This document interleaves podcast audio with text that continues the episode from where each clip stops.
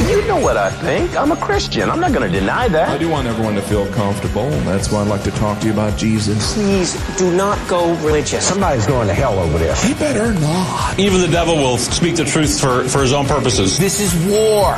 Accept it. Back to Jerusalem podcast. Yeah, I'm back, and I'm armed with righteousness. With your host, Eugene Bach. He just seems like he's got it all figured out. He's a righteous dude. Yep.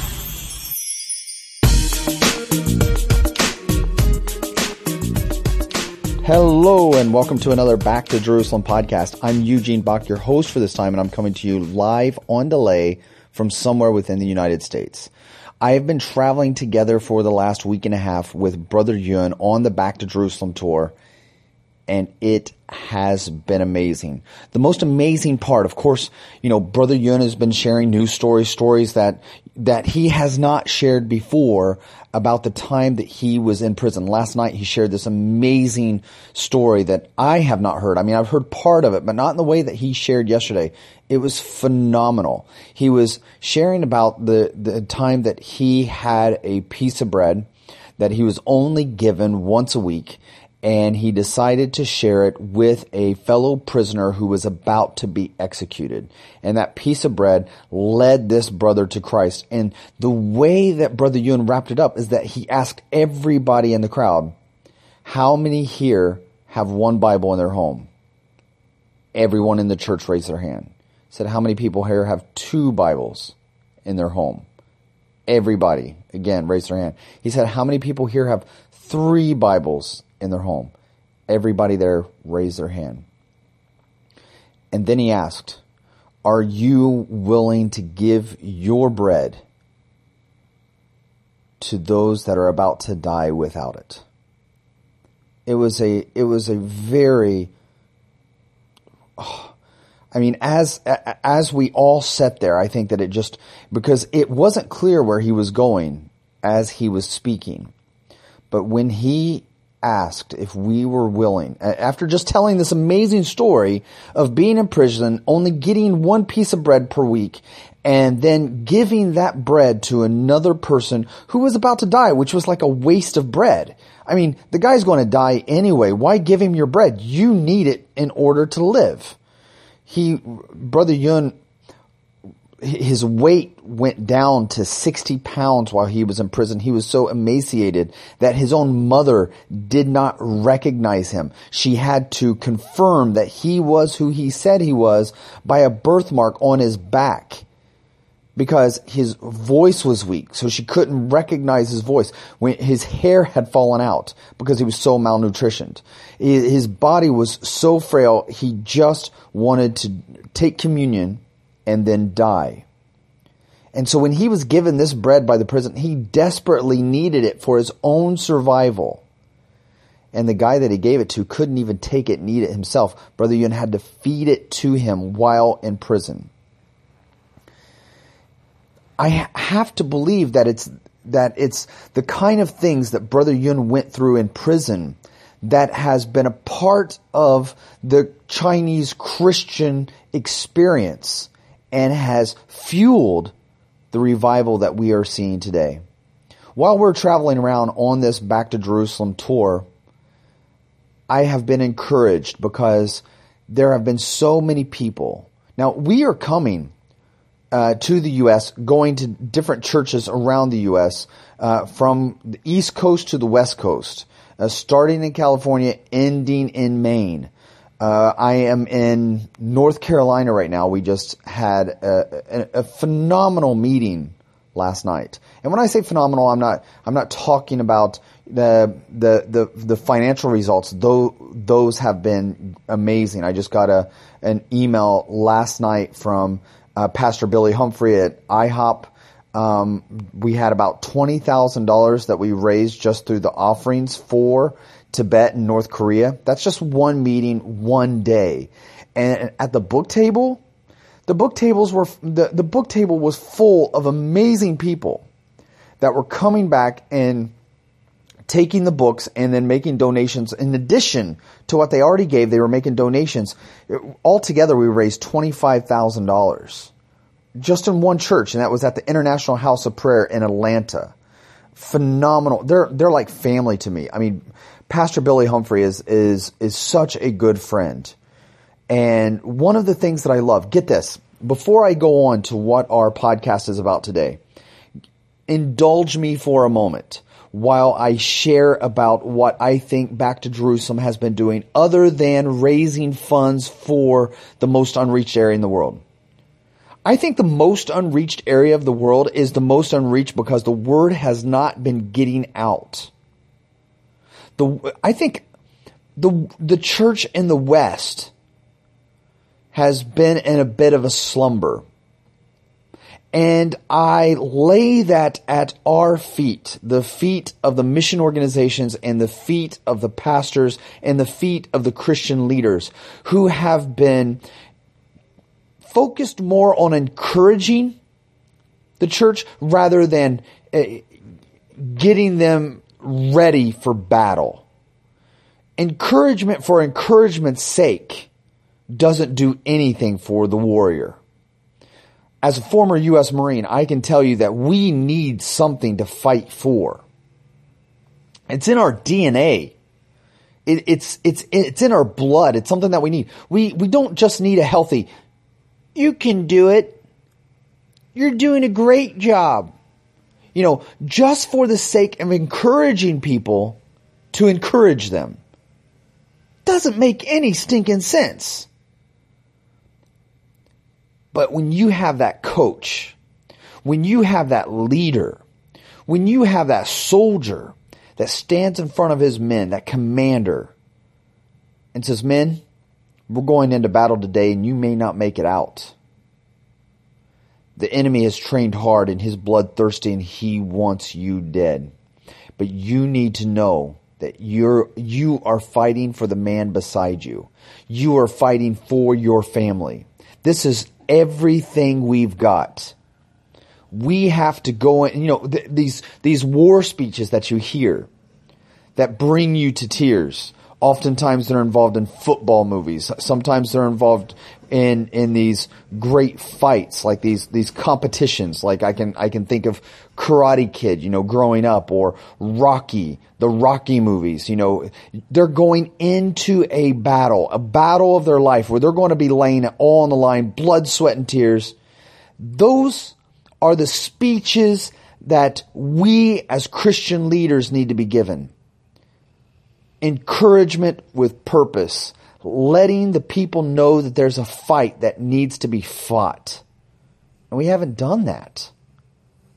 I think that Western church in general would be ready to support, and I know, I know they would be ready, and this is how I know. As we have traveled around the United States as back to Jerusalem, not just talking about what's taking place in China, not just Brother Yun sharing his testimony, but going in and saying, brothers and sisters, there is the final frontier of missions, the area between China and Jerusalem. And the Chinese are not an outsource of missions. We have not found a cheap labor force in China to take your place on the mission field. Instead, we have found fellow warriors that are willing to stand beside you in the trenches of battle. And right now, very little is going to the most needy areas of the world. I think that when I have shared in the past about nine tenths of the world's unreached people groups living between China and Jerusalem, two thirds of the world's population living between China and Jerusalem, and less than two pennies of world mission funding going to that same area that is the most needy in the world. I think people are sickened and moved to action. And in that move to action, they have decided, I want to do something about the, the, the most unreached area of the world. I want to be a part of completing the Great Commission. When we went to the Amish areas, people were so excited about what Back to Jerusalem was about, that Great Commission for the Chinese people, that they wanted to join. And we saw an organization pop up. We saw two organizations pop up, basically focused on the same area. We went into San Diego. I can remember Pastor Mark coming with us to China, coming back to America, uh, Pastor Mark from a church in San Diego, then starting up a, a, a training facility in Oregon that was almost the exact same thing as the Chinese had started up, focused on the exact same area of the 1040 window. Being at the International House of Prayer in Atlanta, Billy, one of my good friends, remembers with clarity the night that we came to his church. The night that we came to his church back in 2011. I remember we had a church that had asked Brother Yun to come, but at the last minute, because of controversy, they disinvited Brother Yun. And I had a good friend who is involved in uh, oil companies that I remember him well. A good friend, Cade Willis, went to Billy Humphrey, asked Billy Humphrey, could he bring in Brother Yun to his church? Billy said yes. I went and I met with Billy. There was an instant connection between me and Billy. And I wouldn't say that if he didn't say it himself because I'm a, I'm, I'm a person that hates rejection. So I would hate to say I loved Pastor Billy. I felt connected with him from the moment I met him and him be like, what dude? I never felt that at all. I don't even know who you are. But he confirmed it when we were there on Sunday. Got up in front of the church and he said, Guys, I remember there's a few times in the world where in your lifetime where you feel like you just cross paths with somebody and it's a divine connection, a brotherhood that you will never forget. And I remember from the very first time that Back to Jerusalem came to this church, it broke the nets we were sitting here, uh, I, and I remember that night. The police were called on us because 2,000 people showed up. At least 2,000 people showed up to a church that fits about 400 if you, if you smash them in like sardines. We broke their nets. The, the, uh, people were parking in neighbors' yards. There, there was a traffic jam up and down the road. The police were called to keep people going, that they weren't allowed to stop at that intersection. It was amazing and we started talking about the most unreached area of the world and completing the Great Commission. At that time, uh, the International House of Prayer was focused on 24-7 prayer and they had been doing it for years. Now they've been doing 24-7 prayer unceasing without, without stopping. They've been praying for 24 hours a day, seven days a week without stopping for almost 12 years. And at that time in 2011, 2011, that was six years ago. They did not have even one missionary that they supported abroad. It was only domestic missionaries. Now, only six years later, they have over 25 full-time missionaries living, serving, working in the area between China and Jerusalem, and they plan to have 40 by the spring of 2018 in only a few months. That is amazing. And and on top of that, they were able to raise $25,000 in one day of services on a Sunday at their church on, um, for, for Tibet and for North Korea. This podcast is not about that, but I just had to share because when I say it's amazing, it's amazing to get confirmation that so many churches, so many bodies have been moved by the message of the Chinese to take the gospel into the most unreached areas of the world. And I have been personally blessed by so many of you listeners that will download this podcast. We had one guy that came to our meeting last night in Greensboro, North Carolina, Uh, he said, dude, I listened to your podcast. I love it. I drove all the way here. I don't remember where he said he came from. He didn't come because he, he had first read Brother Yun's book. He actually first read I Stand with Christ. That was his first exposure to Back to Jerusalem. Then he started listening to the podcast and he came because of the podcast. I've had so many people that have come back to the table where we are selling our books and said, dude, I love listening to the podcast. Okay, they may not use the word dude. I, I I don't know why I do. I didn't grow up in California, but I love California. And I lived in California for several years before I moved to, to, uh, China. And, uh, California is like my home. I mean, that's still where I carry my my driver's license is from there. My residency is from there. Um, that's still my home. And one of the things I love about traveling in uh, California is that it's it's considered to be such a lost state, right? I mean, when you see the kind of things that they push for in the legislation, you would think for sure this is the most anti-Christian state in the in the entire United States. But I have to tell you that as back to Jerusalem, we get our best reception in California. One of our best receptions in California. We get our, our, our, the the churches usually pack out, and you know what city we we see a, an amazing response in as a city in general. We did like three churches in the city of San Francisco and outside of San Francisco, and the response was stinking amazing, and the people were amazing. God's people are everywhere, even in the darkest cities, just giving Him glory. And anyway, um, this podcast as we are traveling around in the United States has been one of the, um, uh, the this podcast that I'm going to be doing right now about the the laws on for Christians inside of China. Um, when I was in the International House of Prayer the day before yesterday, uh, on a Sunday morning, um, there was a guy uh, most people don't know who I am. They don't know who Eugene Bach is, and they don't even know that I'm about to speak until I get up and speak. I mean, yesterday I was I, because I usually hang out in the back of the church, and and people have no clue who I am, so they usually think that I'm a visitor. One woman came up to me, and I was holding books in my hands, ready to go up to the front and and share about Back to Jerusalem. She saw the books in my hands, and she's like, "Oh, did you buy all those?" Yeah, I just I love Back to Jerusalem, and I love their books and stuff. I didn't say anything, but I had those books in my hands because I was going to use them as I share share about them from uh, the from the front when I go up on stage and share about Back to Jerusalem and introduce uh, Uncle Tong and Brother Yun. And um, most so most people don't know who I am. And as there was a guy at, the International House of Prayer on Sunday, he had got one of the flyers. He had walked into the church. He was sitting in the very back and I saw him with a flyer in one hand and his mobile phone in the other. And he was surfing through the website and I actually have a picture of it. Um, and I wanted to see what what are people what what gravitates what what is the thing that makes people gravitate towards certain things on the back to jerusalem website? So he had the brochure in one hand and he was going through the website and i wanted to see where does this guy go?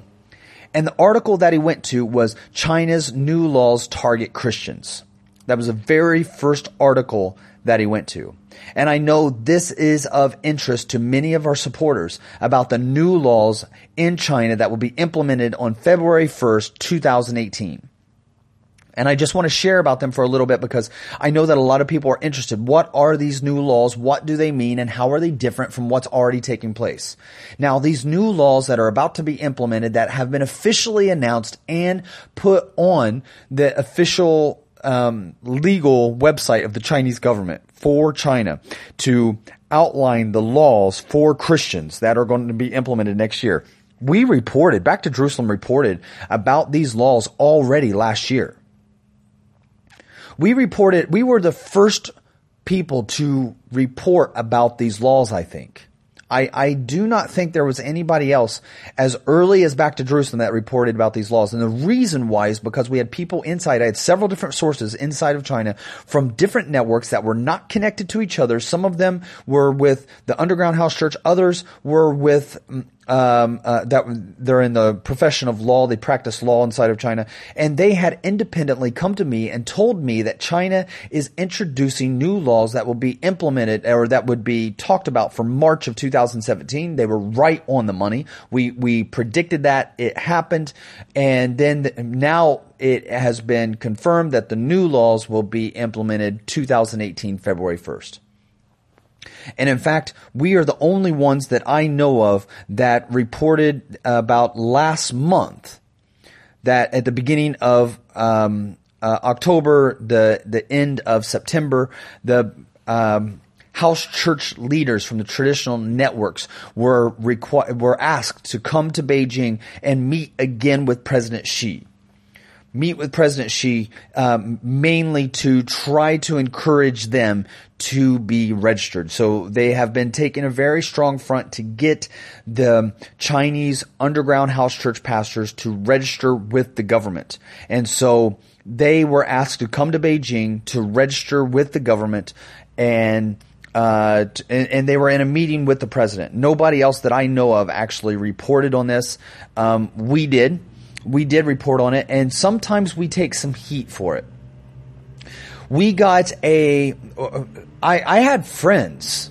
I, I would say that they're friends. I've done joint interviews together with them in the past. We were friends on Facebook, and we encouraged one another. There, we we had people that were a part of a China ministry, and I, I, I have to say I was a bit hurt by the fact that we saw this this other China ministry um, writing on their social media about us reporting on what we had heard about China, and they were laughing and basically saying, "Yeah, yeah, yeah, it, they're one of those organizations that said we have sources inside, ha ha ha," as if it was a joke that you know our sources are a, a, joke, and our reporting on this was a joke because it was hearsay.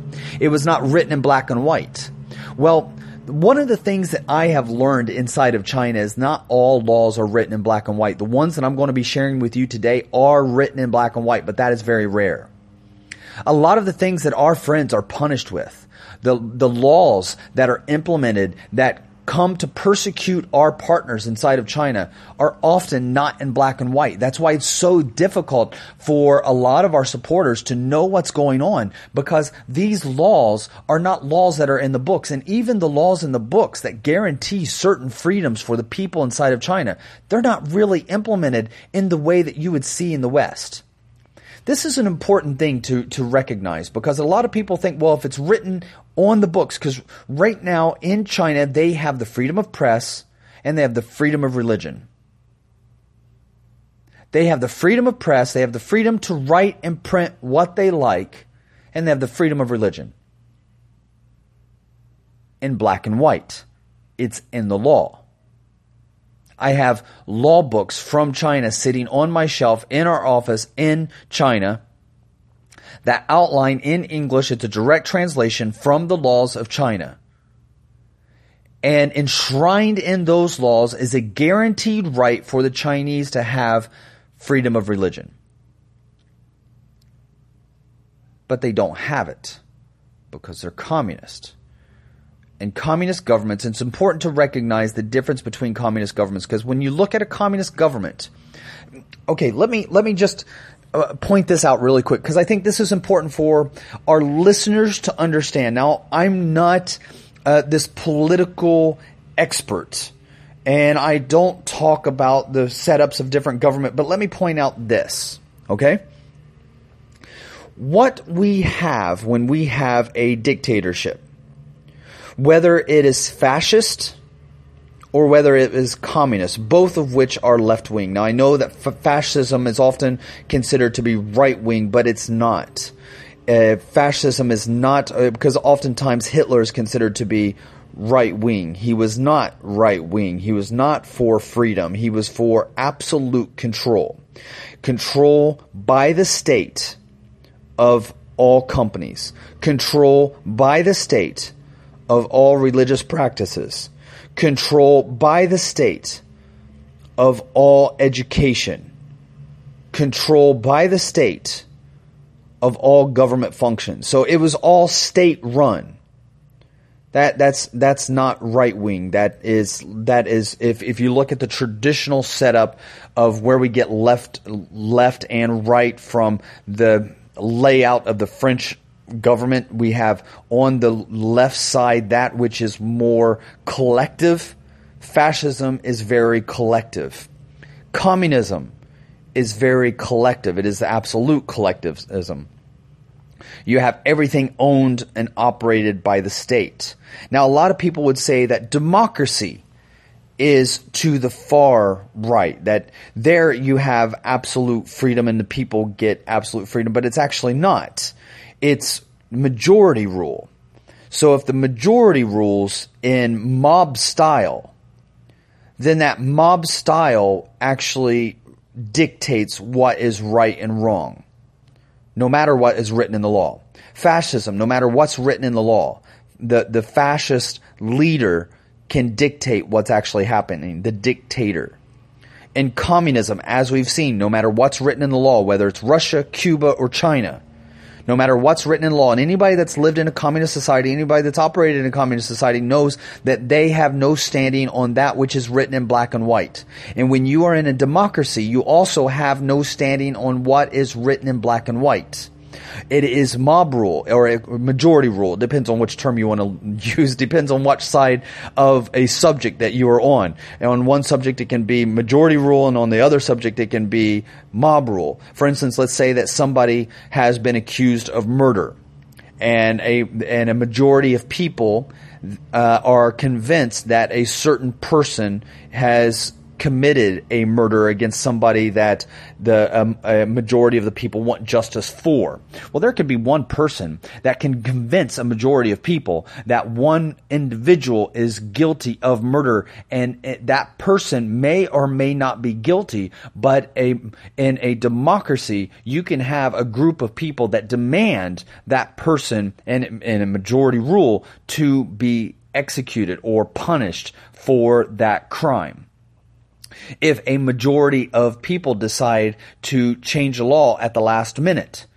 They can do so as a majority. And in an absolute um, um, uh, testing or or an absolute purist that's a better in an absolute purist idea of democracy that would be a democracy in a republic in a republic's a little bit different in a republic you have the rule of law and so if, if mobs come out to condemn somebody for a murder that they may or may not have committed, the majority of people may feel that that person is guilty. The majority of people may want to see that person fry.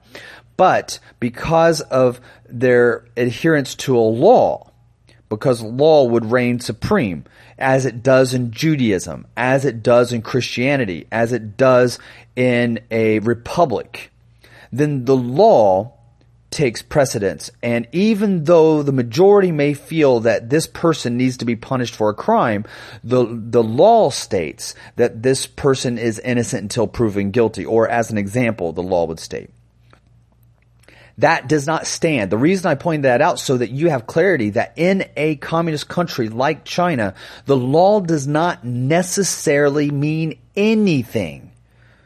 So, even though in China it says that you have freedom of religion in black and white, that freedom of religion is not guaranteed.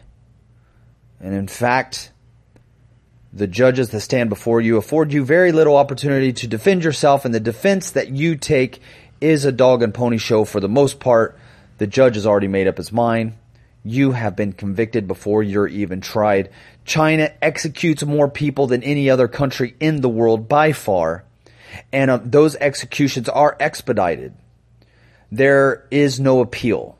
People do not get the right to appeal the courts, and sometimes those trials are banana courts trials, banana court trials that uh, it's it's not even a real trial. It's just a show. The people show up. They're deemed guilty, the judge makes his judgment, and then it is the judgment is executed. The new laws that we have inside of China. Uh, right now, as I am doing this podcast, is October 17th. Today in Beijing, thousands of communist member delegates are arriving inside of China in Beijing. They're arriving in Beijing starting tomorrow, October 18th.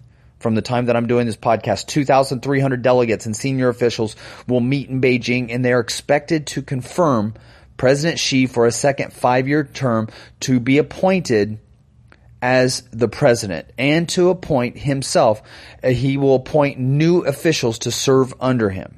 Now, you have to understand, Mr. Xi is already one of the most powerful Chinese leaders that China has seen since Mao Zedong. um, after Mao Zedong, when you had Deng Xiaoping and, and Hu Jintao, these guys began to open up China. But President Xi has been consolidating power and bringing more power under his control. And in doing so, there is one element that has evaded his control, and that is the Chinese Underground House Church. And that is why he is bringing together Chinese Underground House Church leaders into Beijing leading up to this October 18th congressional meeting by the Communist Party. And the Communist Party wants to bring more power under President Xi than has been brought under one leader since Mao Zedong. But in order to do that, they have to bring this growing revival inside of China under control. How are they doing that? Well, they are implementing several laws. Uh, and in fact, there are 74 new articles that are coming out inside of China as a result. It's this religious affairs regulations draft revisions, it will be accepted or it's expected to be accepted at the congressional meeting that will meet tomorrow, that will meet in Beijing. These regulations are formulated in accordance with the Constitution of China and relevant laws for the purposes of ensuring citizens that they will com- that they will heed to the communist idea of religious belief. And and they believe wholeheartedly that these laws bring a maintenance of harmony, uh, maintain harmony in the social structure of China. And so, Article 2 of this draft, I'm going to read it to you because it points out the religious freedom that the Chinese are supposed to have in black and white. Article 2. Citizens enjoy freedom of religious belief. That is the direct translation from Article 2 in the proposed laws. No organization or individual may compel citizens to believe in or not believe in any religion nor may they discriminate against citizens who believe in any religion, hereunto referred to as religious citizens, or citizens who do not believe in any religion, hereunto referred to as non-religious citizens. Religious citizens and non-religious citizens shall respect each other and coexist in harmony, and shall no citizen who believe in different religions. So, this is Article 2. Article 3 says the management of religious affairs upholds the principles of protecting that which is lawful, prohibiting what is unlawful, and suppressing extremism, resisting infiltration, and fighting crime.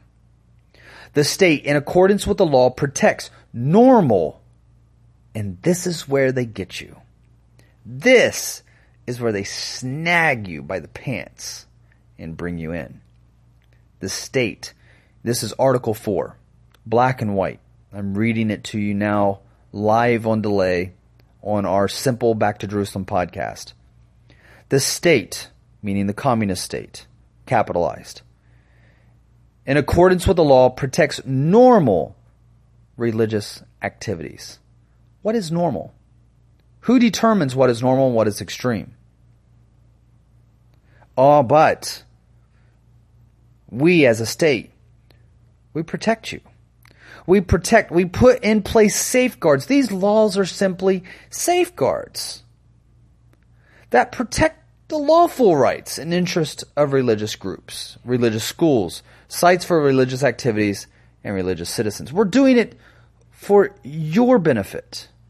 We're doing it for your safety, you religious citizens. These are the things that we're doing for you. Article 67, we're going to jump down. This is towards the end.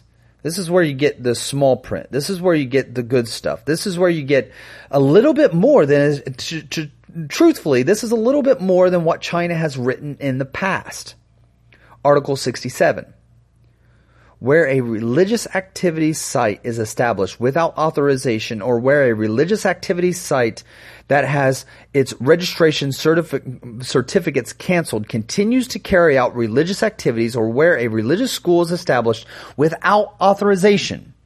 The Religious Affairs Bureau together with the public security organs are shut down and confiscate the lawful gains or illegal assets, if any, where unlawful gains or illegal assets cannot be determined, a fine of up to 50,000 RMB, which is about 8,000 US dollars, is imposed. The illegal houses or structures, if any, shall be disposed of by the competent department for construction in accordance with law, and where there is conduct in violation of public security management, a public security administrative sanction is imposed in accordance with law.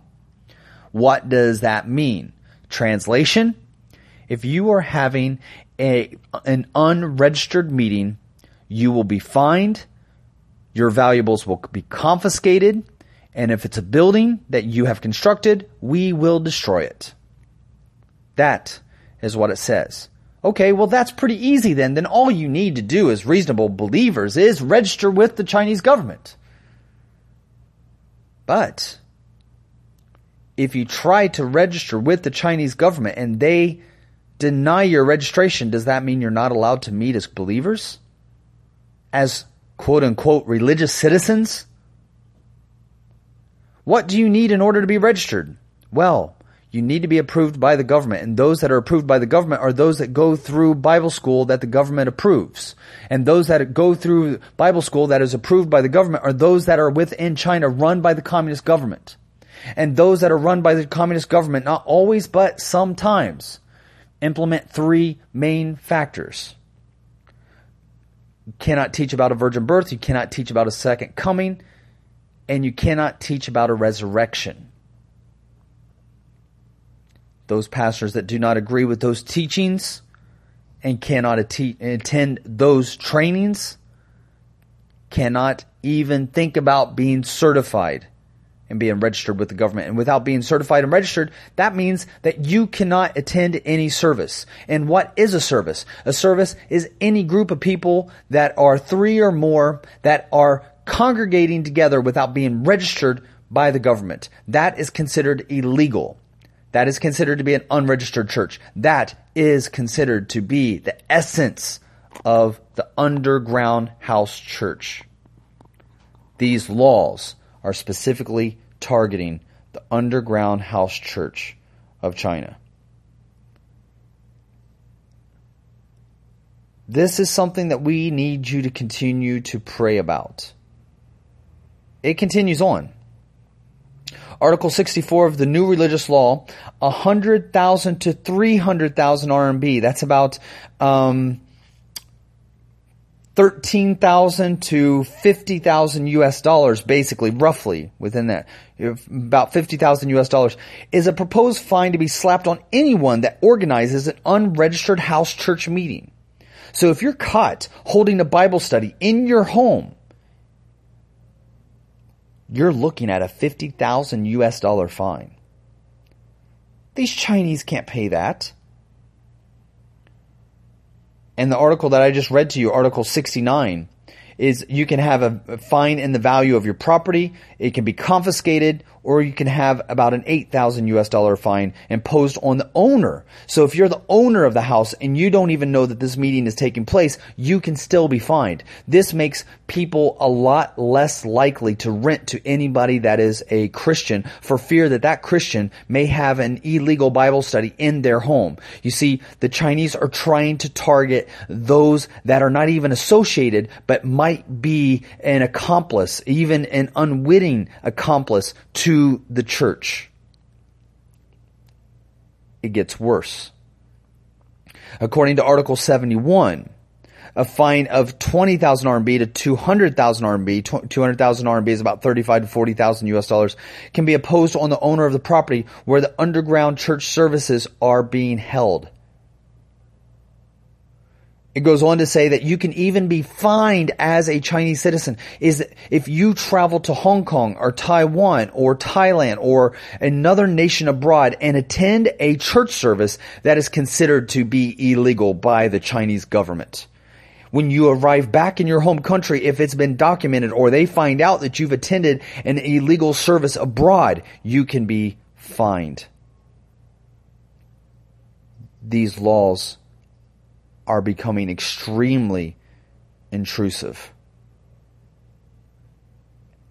And it's all to keep the underground house church under control. Which is funny because the more they persecute the Chinese church, the more it grows. The worst thing that they could probably do for the Chinese church is open up and give them freedom. And then maybe, possibly, just an idea you might be able to get the level of apathy that we now have in the West. It could be that the greatest tool ever used against the church and to destroy the body of Christ or to attack the body of Christ is to allow them comfort. Pat them on the back and tell them they've already done enough. They've already done a good job. Just relax. Those people that are suffering in another country, someone else will go and preach to them. Someone else will take the gospel to them. Someone else will deliver Bibles. You enjoy your soccer games. You enjoy your night outs at the restaurants. You enjoy your life in a Christian country until you die. Make sure your retirement's in place. Make sure that you got good health care. Make sure that you have insurance on your home and your automobiles. Be a good, responsible adult and live in a way that is completely and absolutely apathetic and lacks any sort of empathy towards those that are suffering and dying every single day in the unreached areas of the world. Unreached is a word that I believe 2,000 years after God gave us the Great Commission should be a word that is not even in our vocabulary. Unreached should be something that was done away with long ago. When we see the apostle Paul in the book of Acts and other disciples go from Jerusalem, Judea, Samaria, Asia Minor, Europe, Africa, covering all that land and continents in their lifetime. And we have a measly 1040 window between China and Jerusalem that is yet to hear the gospel. And we've dropped the ball and become comfortable and forgot about those areas. The best thing that China could do is just let people be free. In that freedom, maybe an egotistical Christianity would begin to grow. An egocentric gospel would begin to take hold where they begin to focus on themselves, their lives, their prayers.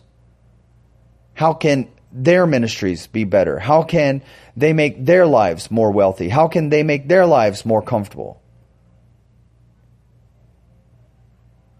And be damned everyone else. But persecution is fueling revival. It has for the last couple decades and I have no reason to believe that it's going to stop.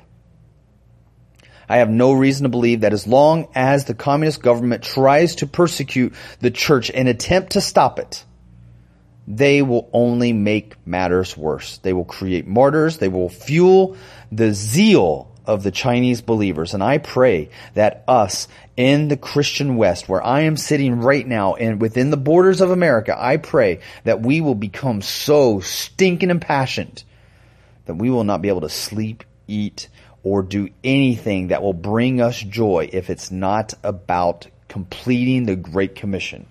Radical idea? Maybe. But I pray that I'm not the only one.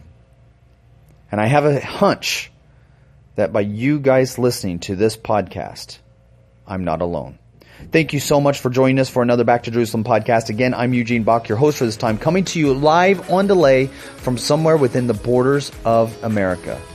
God bless you.